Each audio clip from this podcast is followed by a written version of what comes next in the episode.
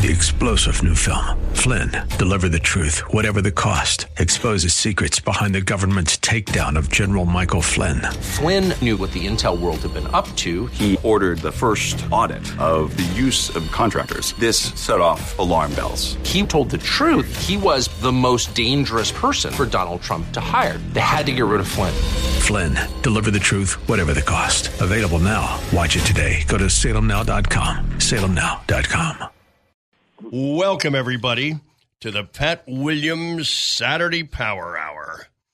Right here on the new AM 990 and FM 101.5, The Word in Orlando. We get on the air because of the efforts of our engineer.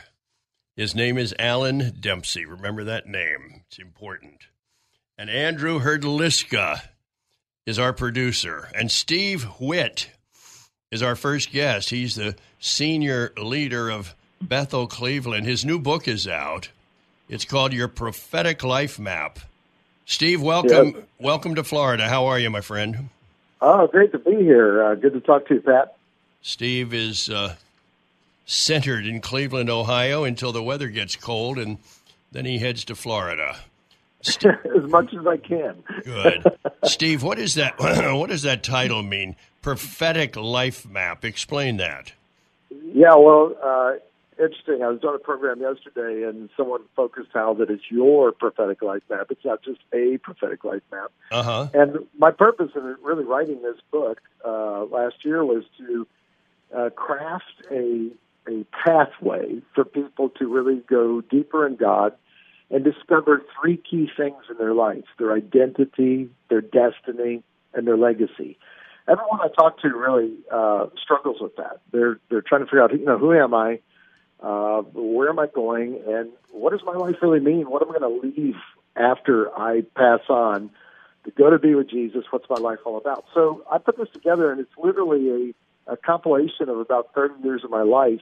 I started out as a business trainer for nine years for an international business training company where I taught management stuff and memory things and uh, learning names and uh, you know public speaking things like that. And when I got involved in that, I was also planting churches. I've been planting churches for 40 years, and it all kind of mixed together. That's the one thing I love about the kingdom of God, the Lord Jesus. He uses things that are right in front of us to train us as parables. And so your prophetic life map is about your prophetic, prophetic speaking of what has been spoken over your life. What are the indicators that are in your life so far, regardless of your age? What's the what are the dots, the waypoints, the flashpoints along the way of your life where you say that was strange, that was weird, that that was God. I don't know what that was. You know, all those kind of points, the good, the bad, the ugly, and and I, I start threading those together through the book so you can get a trajectory and an understanding of who you are and where God's taking you. And of course, it involves prophetic words.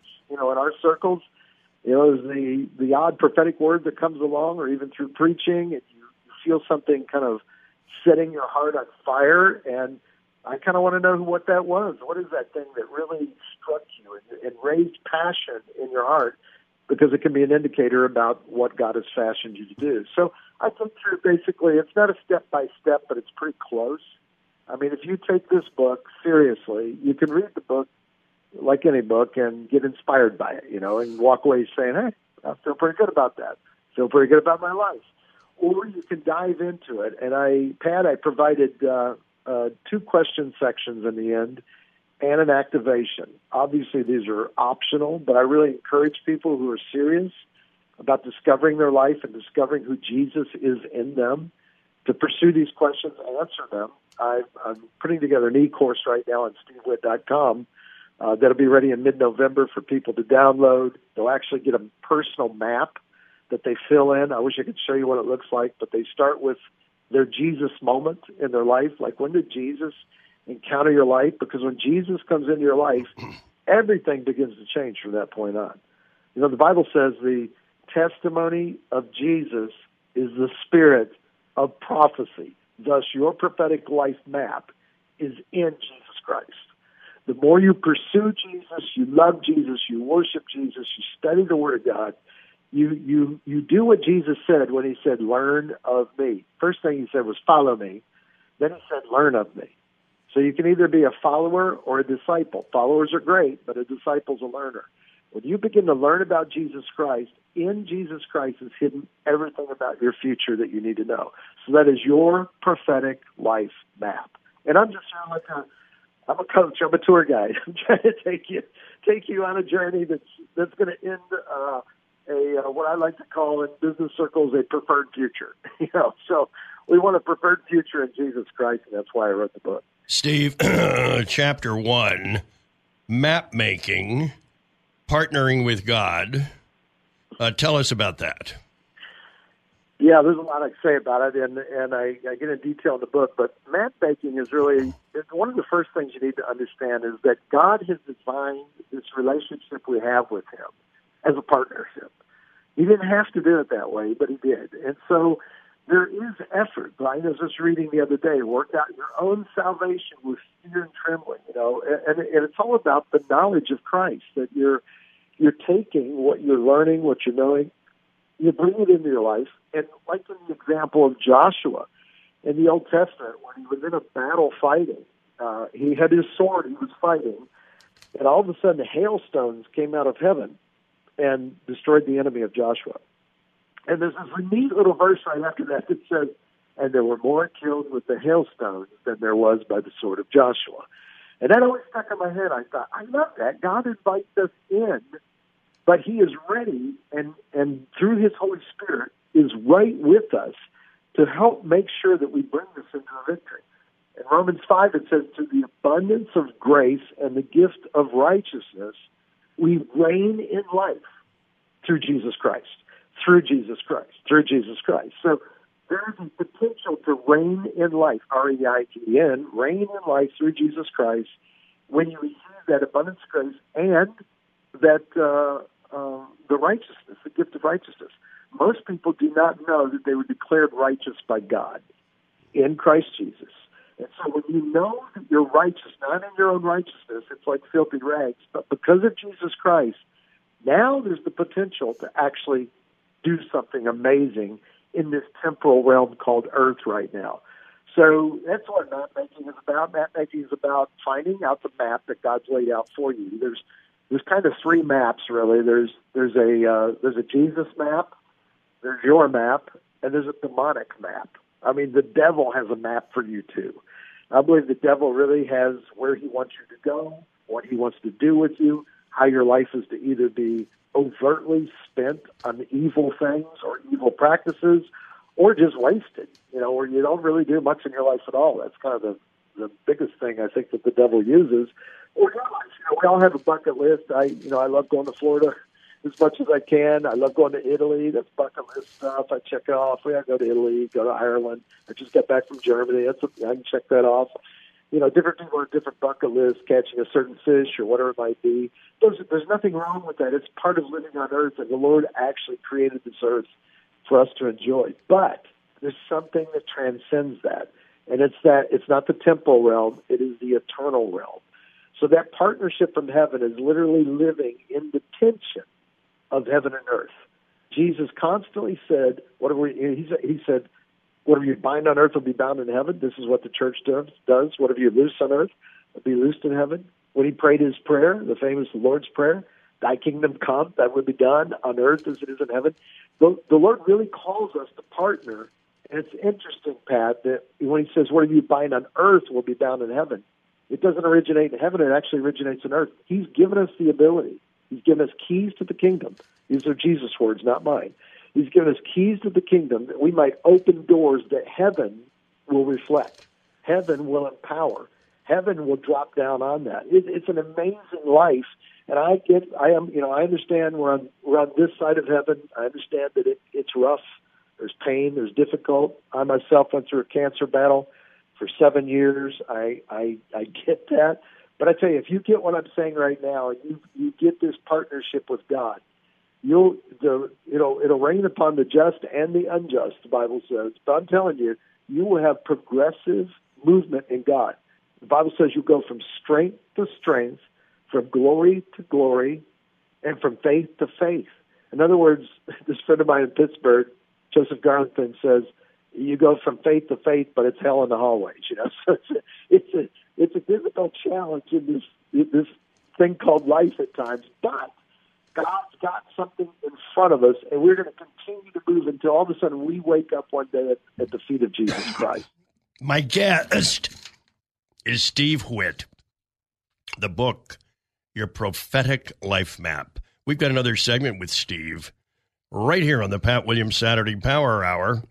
It's the new AM 990 and FM 101.5 The Word in Orlando. We'll be right back. Steve Witt is with us. His book, Your Prophetic Life Map. Steve, the second topic Yeah. I, want, I want you to talk about. Sure. You are here looking at the pattern of your story. What's that mean? Well, everyone has a story, and actually, stories are kind of popular right now. It's uh, you know branding your story, understanding who you are, what is your personal brand, what is your history. And so I talk a lot about it in there. You know, I I, I read a lot of business books. I have really my whole life. My father was a businessman. I I grew up with deep passion for that, and not all business is kingdom, but I tell you, a lot of business uh, principles are actually kingdom principles, and that's why they work.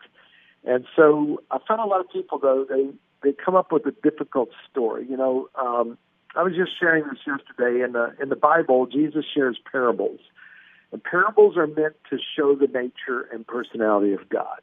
In fact, I have theories. I believe that the the parables that are in the Bible were actually experiences that Jesus had during the first 30 years. They were like his story. He was telling his story. And there were lessons in his story. There's lessons in all of our stories if we look at them. There's something you could, there's pay. You know, what is your take home pay, so to speak? There's take home pay in everything you go through, even the difficult times. But Jesus shares these parables, and, and the, the three, the probably the most popular one is this little trilogy parable with uh, the lost sheep, the lost coin, the lost son, what we call the prodigal son. And Jesus tells this little this trilogy because the Pharisees were complaining about him hanging out with people that actually had problems. and uh, Jesus says, "Hey, there's the shepherd, the sheep. We all know the story. The sheep wanders off. This is what this this sheep in this story speaks of people that just make wrong turns. They're they're kind of oblivious. They don't realize it. They didn't mean any harm. They end up in the wrong place, the wrong crowd, the wrong group, the wrong geography, whatever it might be. And and, and Jesus demonstrates to the Pharisees, the religious people at the time, how how religious uh, we how how we place religion upon God. That that God's not going to come after you. In fact, you know, in America, we have all these colloquialisms and things. Hey, you you, you made your bed, now lie in it. You know, we we don't have any mercy on people at all that wander off and make wrong mistakes. You know, well, you have to work your way out of this. You know, you have to pull yourself up by your bootstraps, whatever it might be. But Jesus steps in and says, "Here's what God's like. God goes after. He leaves the 99, goes after the one. Right now, if you're away from God, I can tell you one thing for sure. God is seeking you out. God is after you, and He's weaving things in your life that you may not even realize are God, but it's His rescuing of your life. He goes and gets the sheep. And by the way, in each of these three aspects of this parable, they all have one commonality to it. They end in a party. It's always toward the bliss of God, the joy of God, the presence of God. That being with God is a good thing. It feels like heaven on earth. So he has something. If you've been captured, stuck in a thicket somewhere, you got thorns all around you, you don't know how to get out. I'm telling you, Jesus is on his way, and he has something that he's going to rescue you out of and bring you into. So the second one is the coin. Coins have no choice over where they end up. People, coins fall out of pockets, coins fall out of purses. They just lay there until someone discovers them. You know, so they they had no choice in it. They didn't wander. They they were born on so-called the wrong side of the tracks. They were born in the wrong place. They were born with the wrong testimony, the wrong story, the wrong parents, whatever you might think. But the Lord comes after them too. And in this case, he's a woman, and Pharisees didn't really like women. And so this is amazing that Jesus chooses a woman in here saying, look, God is very different than what you think. He's like a woman who loses a coin, a precious coin, and turns on the light, sweeps the house until she finds the coin. And when she finds the coin, she rejoices, excited, party, and everything else. The last one is a little different, and this is a son who rebels. So coins, get, you know, you end up places you don't want to be. You make wrong turns. That's all one part of it.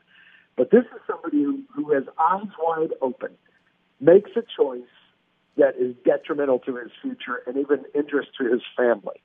And he makes a choice and goes in a direction, and only it takes him hitting the brick wall, so to speak, before he wakes up and says, I'm in the wrong place. This is not who I am. I need to go back to my father's house.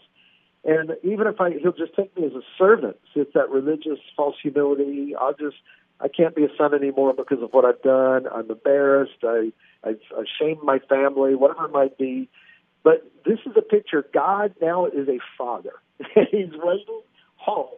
And he, he doesn't go after the son because sometimes rebellious people need to hit a certain wall before they come to realization that I want to go home. I heard a quote from a, an Italian chef recently where he said, Sometimes you have to leave home to find home. So sometimes you're out there and you realize, I got to go back home, regardless of how I'm received.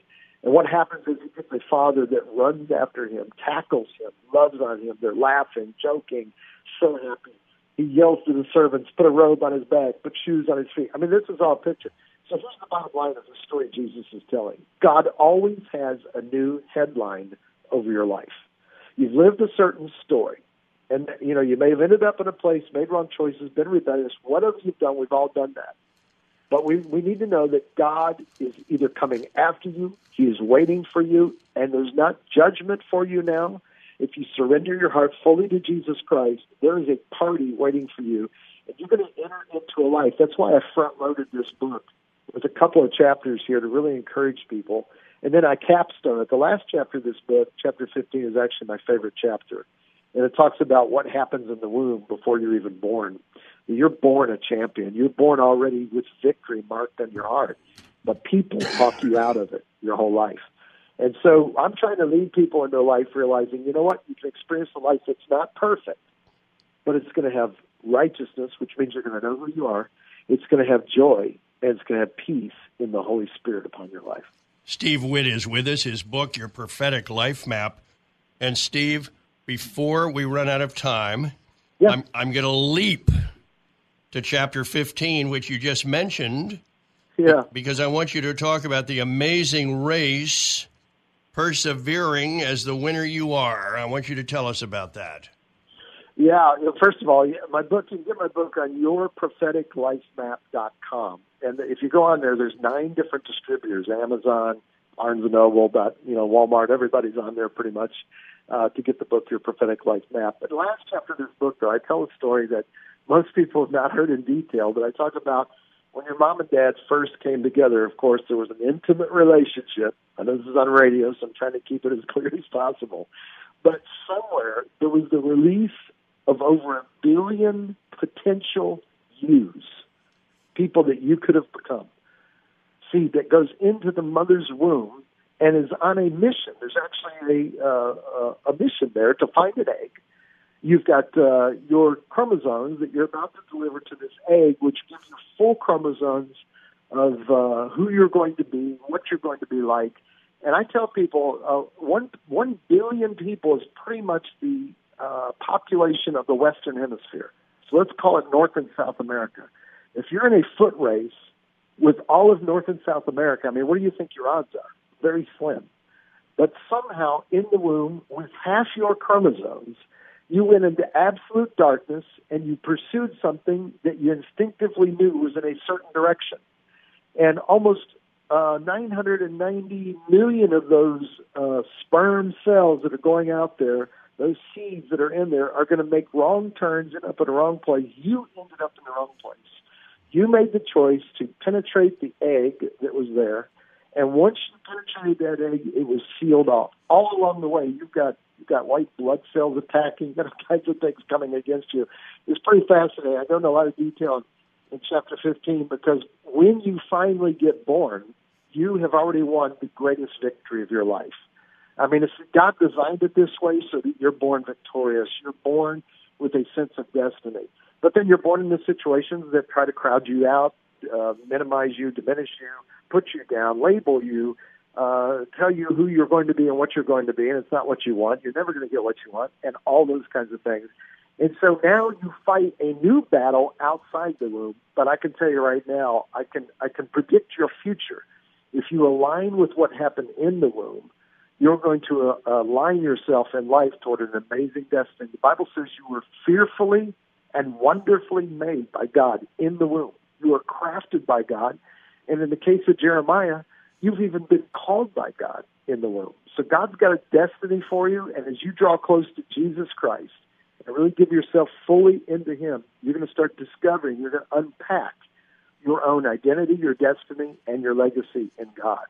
So it's about becoming a winner in life. And, and I'm not talking about some kind of a self help way where, hey, we're making a lot of money, we've got a big house and all that. I mean, whatever God does in your life, He's going to do in your life. But the amazing thing is, you are going to have the inner peace and joy that you've always longed for. You're going to have a sense of family. You're going to be a part of a tribe. You're going to have a purpose for living, and hope and faith is going to spring out of your heart. Steve, what is this spiritual sweet spot you write about, and how do we find this? Yeah, a spiritual uh, sweet spot is is when you you start bringing together three key components in your life, and I talk about it in the book. One is choice making or choice design. That uh, you know to to move ahead in life in the temporal realm, you know, to become successful, to do what you need to do, and also in your walk with the spiritual with with the Lord Jesus Christ, uh, you got to learn how to make choices. In fact, I have five graphs in the book. Uh, it's it's unusual to get a Christian book that has graphs in it. These are graphs, though, where you can pinpoint where you are and know what kind of things you need to do to make a decision with where you are. And so, part of life is learning how to make good choices, and that uh, some choices are cold choices that you need to make up front and saying, look, these are choices that are not going to change. You know, I'm going to love in all ways. I'm going to love God. I'm going to believe God loves me that He cares for me. These are things that do not change. And then there's hot choices that you make in a moment that can cause you some real problems. So I want to create a, a construct of choice making so that people can start making reasonable choices, particularly about you know the seven major things in life that that we all typically have to make choices about, like you know where I'm going to live. You know, you live in uh, Florida. Uh, living in Florida changes the dynamic of your life. Uh, living in Ohio changes the dynamic of your life. So geography is very important. People need to pray and think and hear from God about where they're supposed to live, what is their career, who is their life mate. These seven different major choices can become very important on the joy that you you experience while you're here on Earth, and also the uh, the fulfilling of the uh, destiny that God has for you. So we get that one circle, you know, making choices. The other is about your personal currencies and I've come up with I think about 20 personal currencies. Obviously, money is one of them, but your history is a currency, your reputation is a currency. There's a lot of currencies that you can either spend or waste or invest. And so we talk about that so you can find out what are your key currencies, what are the things that, that are really strong in your life. And then the third part of the sweet spot is passion.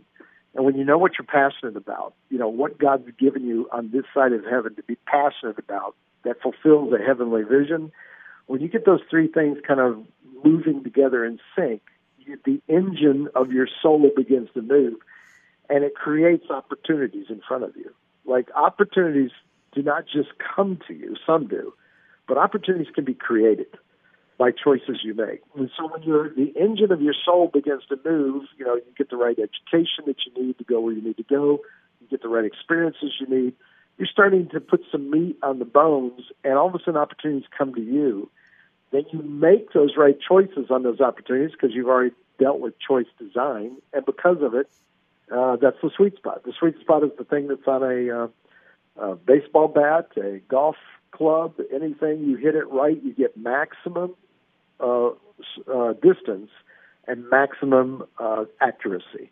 And so we want to live in a place which some, like Daniel Pink, a great author, calls flow. You want to move and flow. The Bible says, out of your belly shall flow rivers. God wants rivers to flow out of you. So that's that partnership of heaven. You, you, the Lord will fill the reservoir. You're the one that opens the dam of the reservoir and lets these things out. But a lot of Christians just sit around saying, well, God wants me to do this. He's going to do it. It's a little bit more of a fatalistic approach. You, you've got to say, no, I am in a partnership with God he's given me this great dream, like Joseph, that someday his brothers and sisters, mom and dad, would bow down to him. He's got this dream, but God's gonna God's gonna move in his life. Man have, has his plans, but God orders the steps. That's the rhythm of the life we live. So that sweet spot is getting some things in order so that God can bring to you what is going to take you into the next place in life. Steve, we've run out of time, but tell me, how can people reach out to you? How can they make contact with you? I'm Steve Witt, W-I-T-T dot com. They can come check that out. I've got my e-course coming out in November, mid-November. But also go to yourpropheticlifemap.com, and that's where you can order the book. The book is a great way to kind of start moving into it. Do the exercises that are in it, plow your way through it. I'm going to have on my website a free map that you can download where you can actually track your direction and help you know what do I need to do today that's going to take me toward my the fulfillment of my prophetic life map. Steve Witt has been our guest. Your prophetic life map, the name of the book. We've got more right after this on the Pat Williams Saturday Power Hour. You're listening to the new AM 990 and FM 101.5, The Word in Orlando. Steve Witt, our guest in that first segment, uh, talking about his book, Your prophetic life map. Tyrus Hinton is in Raleigh, North Carolina. He's the founder of the Hinton Cares Foundation, and his book is out. It's called Baby Steps. I'm diagnosed. Now what? Uh, Tyrus, first of all, welcome. I'm I'm glad that we can visit here, and I hope things are well with you. I hope you're doing well. Thank you so, much for having me, Pat. Yes, I'm doing great. I feel great. Good. No complaints at all here. Uh, what does that title, Baby Steps, mean? I'm diagnosed. Now what? Uh, fill us in on that. So, Baby Steps is just a simple resource that reminds you that you're strong enough um, to go through what you're dealing with, whatever that diagnosis might be, and to provide you with a 10 day um, outline uh, the way to baby step a way to maintain your strength through diagnosis. Um, as we know, the diagnosis of any kind can be very, very devastating. Um, you know, personally, I've been affected twice. My son with a acute myeloid leukemia at 16 months, and then me personally being diagnosed with intestinal cancer at 43. So any diagnosis requires a personal reset that um, many many people are just not familiar with. And I just wanted to provide a practical resource for people to have in their hands while they're in the hospitals going through these different uh, phases of diagnosis. So that, that's it in a nutshell. Uh, you you say Tyrus in um, your first chapter, day one, you call it just breathe. Uh, what does that mean? So we're talking about just breathe, and I'm thinking about um, again writing this from a place of experience with both my son and myself. Um, the hardest hit that you could receive, honestly, is someone telling you um, that you've been diagnosed with anything, any kind of terminal illness. And it's our natural instinct to panic. It is our natural instinct to mm-hmm. think the worst. It is our natural instinct to really um, start processing something that we haven't even fully come to understand yet. So I encourage people when you first get that information to just breathe. Again, this comes from a place of clear understanding and knowledge of dealing with this on one occasion with my son where I wasn't so skilled, but I kind of made it through. But then when my diagnosis came, man, I picked up my own resource and I was like, wow, it's true. It's just breathe. Just kind of take it all in. You really don't need fancy words. You don't need anything else. You just need to know, take a breathe. Right now, you're trying to just catch your breath, see what's going on. Even if that means, I'm saying just breathe even if that means you need to inhale, and while you're inhaling, you exhale, and there's a tear coming out. Whatever that means for that person in that moment, I don't want you to try to figure it out. I just want you to breathe so that you can prepare for the next step that you're going to have to take. And that leads us to day two. Listen, listen. Listen, you yeah. tell us. Yes. well, you know, we heard that growing up as children, right? Listen, listen, just listen, just listen. Our parents always told us to listen, uh, mostly to them. But at time of diagnosis, it's extremely important that we listen to what the medical staff is telling us. Is extremely important. Um, of course, after we're breathing, one thing that is great about the medical staff back then, and even now, I'm noticing as visiting with different families, is that they give you a little bit of time to digest what they've just told you. Um, in that, they will give you time and they'll say, okay, we'll come back. We'll give you some time to think about it. We'll give you some time to write it down.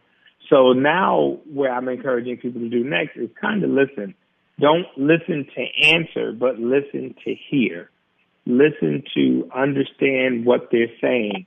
Don't be afraid to ask questions. Make sure um, that you're not trying to prove that you're smarter than the doctors.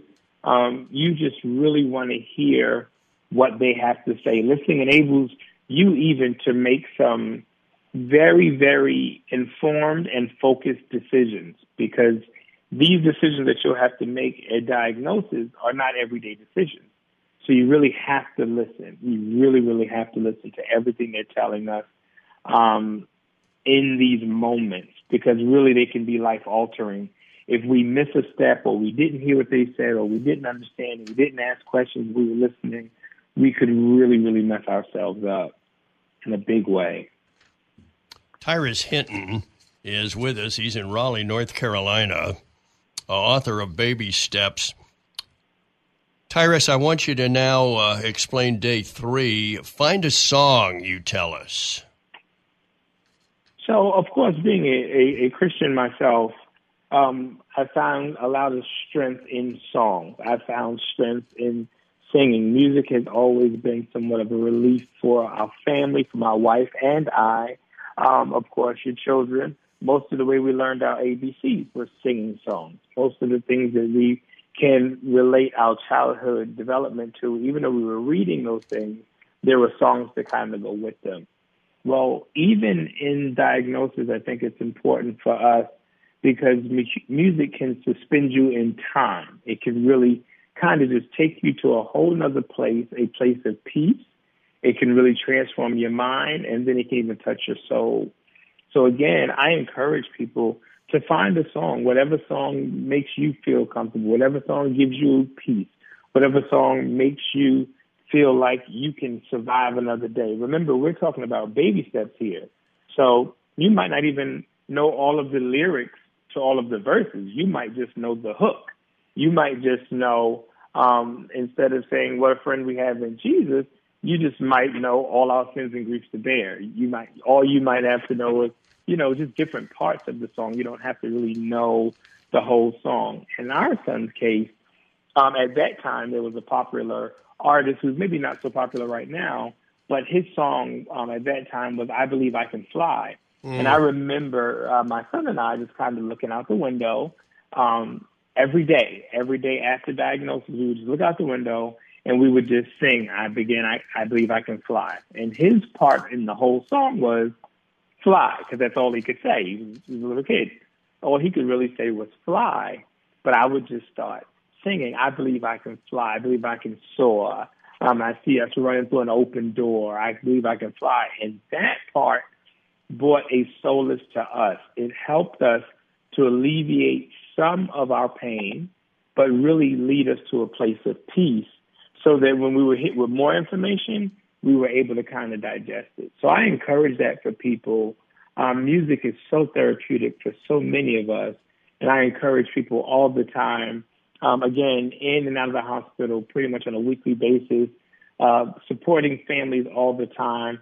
I, I talk with them about all the time. Hey, what song are you listening to? What are you thinking about?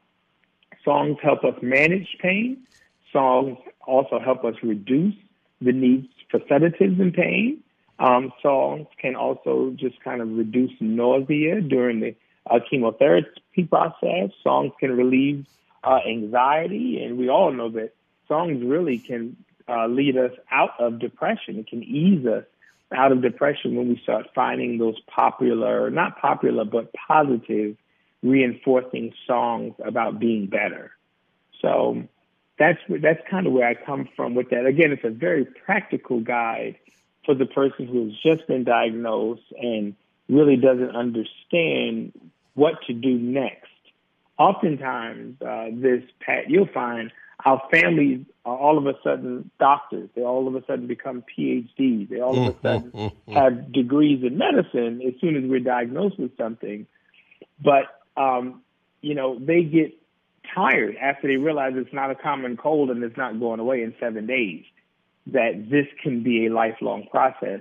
We have to find ways to get us through these next couple of whether it be months, weeks, or in some cases years of diagnosis.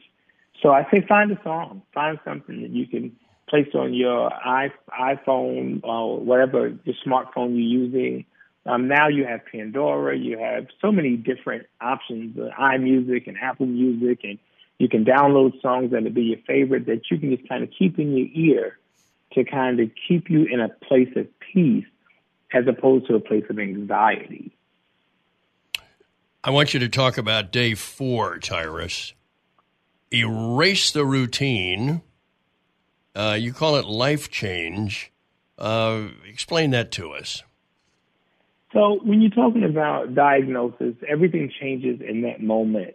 Um, with our son, things changed because he was the baby of three at that time.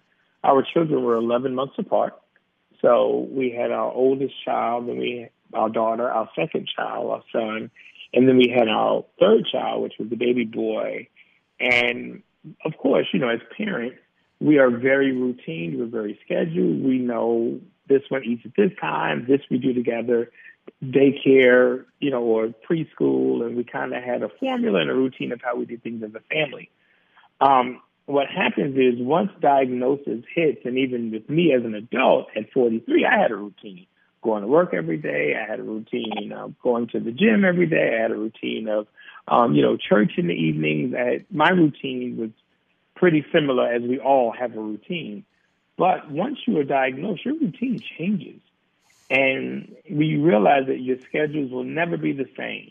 Um, you don't realize how drastic it will be but I try to help the person that has been diagnosed understand that your life has just changed.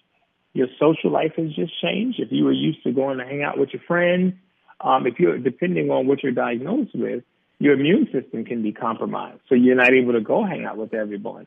Um, depending on what your diagnosis is, um, you might have to sit on dialysis machine for four to five hours a day. So you might not be able to go to work as you usually go to work and do your normal activities. So when we think about stuff like that, I encourage people to just kind of erase the whole routine, erase the way you have been doing life for the last 20 years, erase the way you have been doing life for the last 12 months, the last 12 weeks, because now things are going to change. And in our case, of course, with our son, we couldn't hang out with other families that had small children because his immune system couldn't handle it.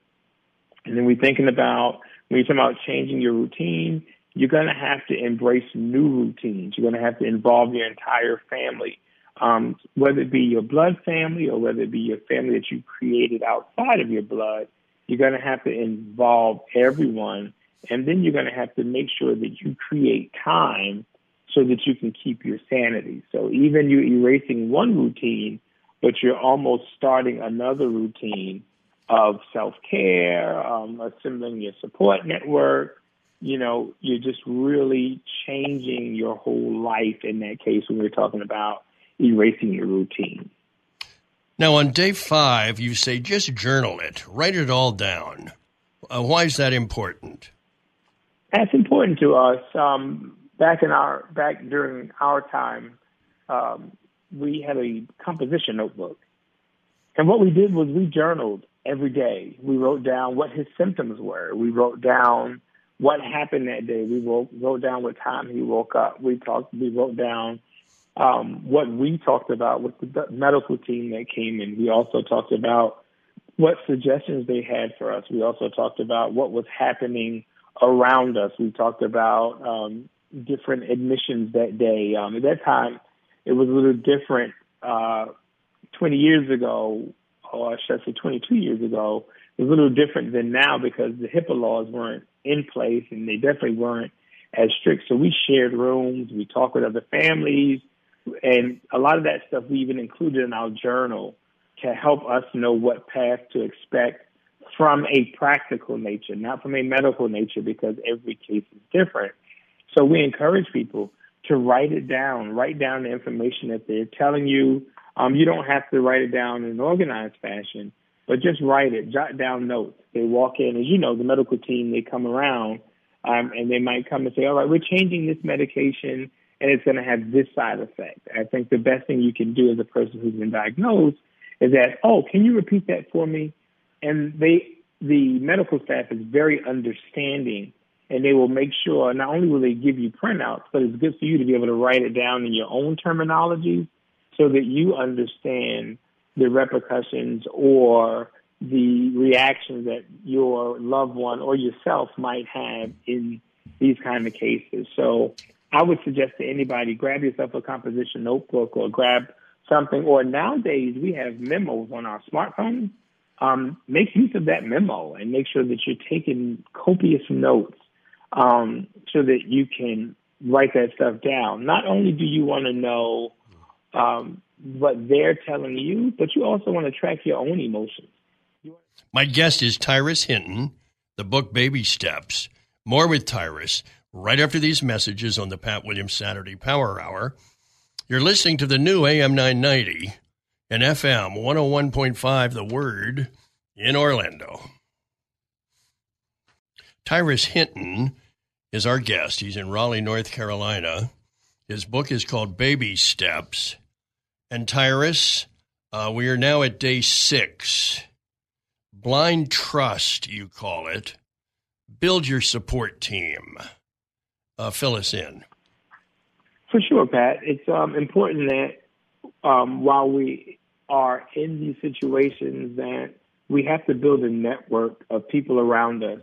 Typically, again, reaching back to our family, our family, depending on what diagnosis we're dealing with, they might not be clear and have a clear understanding of all that we're dealing with. So I think it's very important that you start to build trust in others, build trust in others that are dealing with what you're dealing with. Um, in our family in particular, we hadn't had anyone who had dealt with childhood cancer up until our son was diagnosed. And unfortunately, they didn't really understand all that went into it. So what we had to do was we had to build a network uh, with the other parents that were on that particular um, cancer ward with us and we were asked questions that we didn't have answers to. And um, it became very, very frustrating, as it will for anyone who is newly diagnosed with anything. So the best thing for you to do is to let down your guard and trust those strangers that are around you. You have to trust the doctors. You have to trust the nurses. You have to trust those who are going through it. You have to trust those who are willing to have conversation with you. Um, I think another important key is that you have to also realize that some people don't have the strength, your family members don't really have the strength to deal with the day to day effects of diagnosis. Because remember, as we're diagnosed and we deal with these things, our body can experience physical change. So, in that, I admonish people to always, always, always find some people that you can talk to. Find some people that are in the break room when you go grab yourself up maybe a cup of coffee, you know, make sure you say hello. Or maybe if you're dealing with a really hard day and someone is willing to say, oh man, I know it's rough, but you can make it, open yourself up a little bit so that you can definitely um, start to build your support system again outside of the support system that we um, definitely are were once familiar with. Tyrus, uh, day seven let it all out! Exclamation point. Get mad. Cry. Scream. Oh boy, uh, I want to hear about this. Uh, Pat, listen. One day, um, uh, this was several days in uh, after my son's diagnosis. Um, they came in. They were hoping that it was a different type of leukemia that he had, uh, which was less aggressive, which was ALL, but unfortunately he was diagnosed with the AML, which is acute myeloid leukemia, which is more aggressive, especially in children. And I remember that day where um, my wife, she had gone into the bathroom and she had her prayer and meditation time.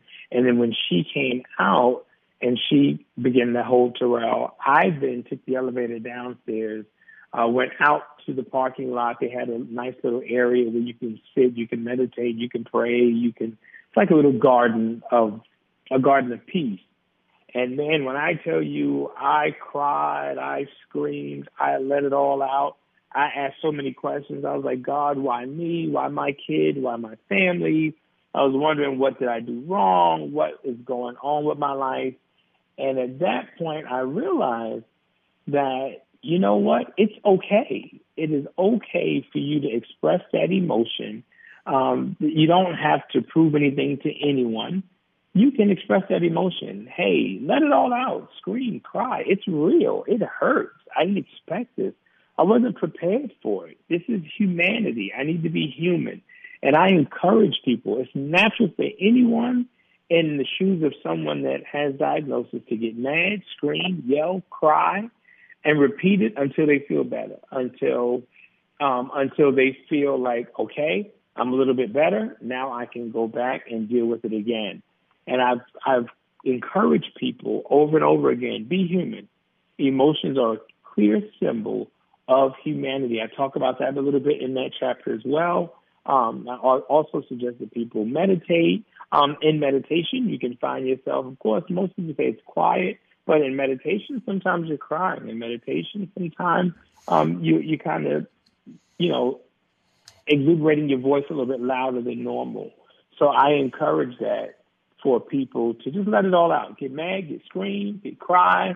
Don't hurt anyone, uh, just uh, make sure that you get it off of you so that you can feel better. Now, uh, day eight, you say don't cheat yourself. Uh, explain that.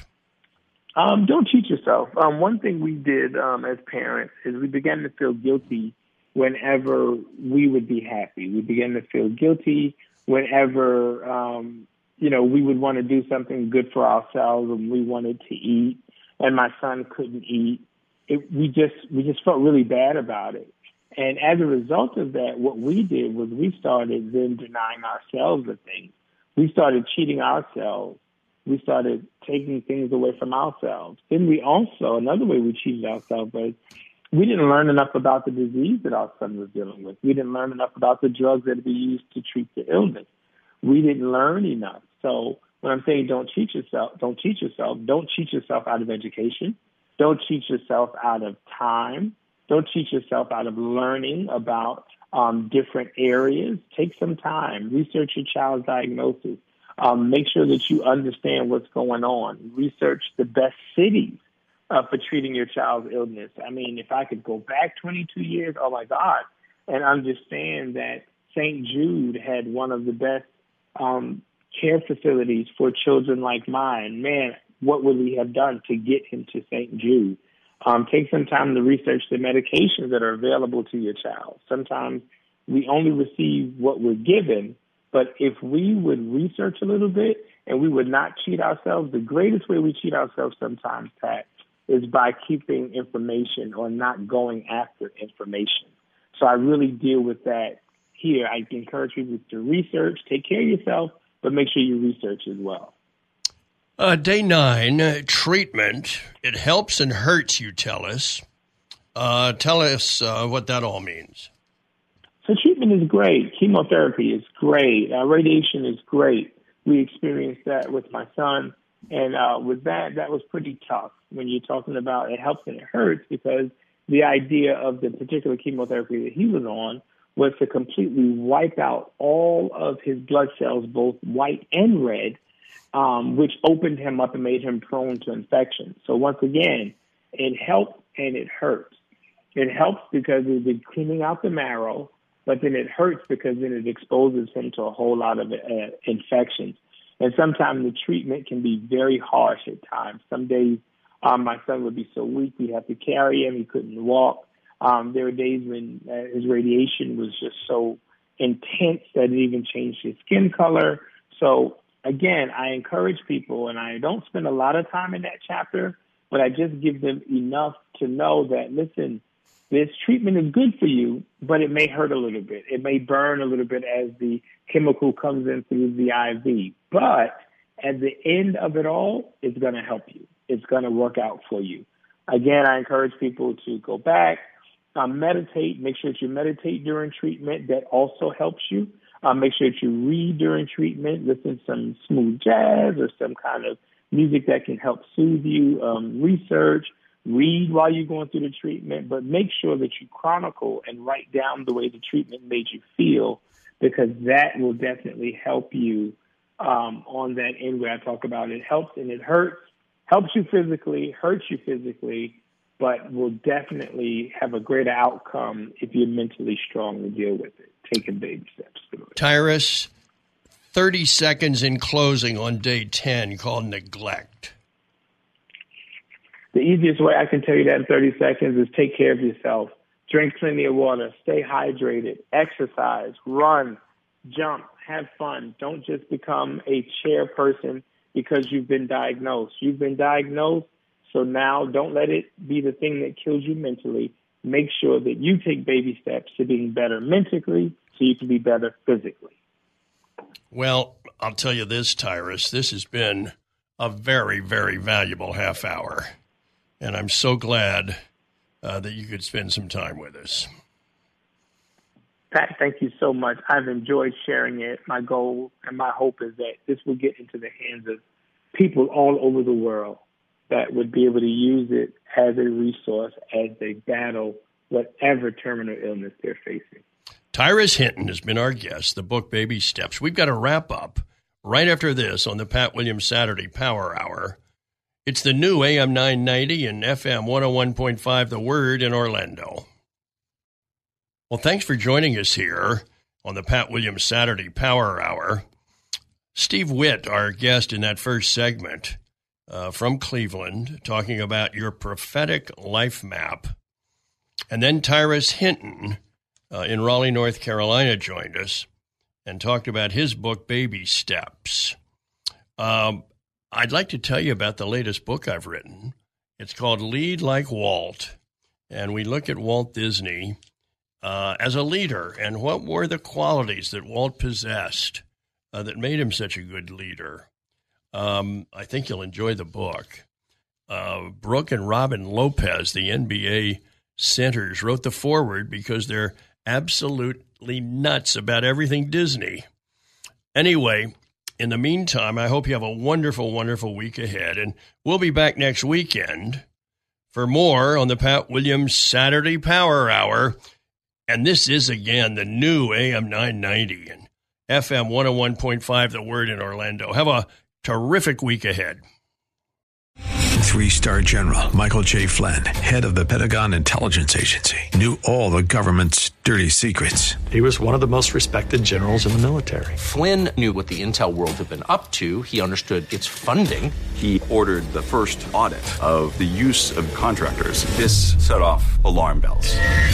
The explosive new documentary, Flynn, Deliver the Truth, Whatever the Cost, and covers the facts behind this scandal. Flynn told the truth. He was the most dangerous person for Donald Trump to hire. I find out the worst enemy that I'm going to face in my life is right here in America. They took my assessment and they wanted me to change it. And I was like, I'm not changing it. They had to get rid of Flynn with in depth interviews, archival footage, and never before seen personal records of the man behind the headlines. I just felt like I was drowning. Flynn, deliver the truth, whatever the cost. Available now. Watch it today. Go to salemnow.com. Salemnow.com.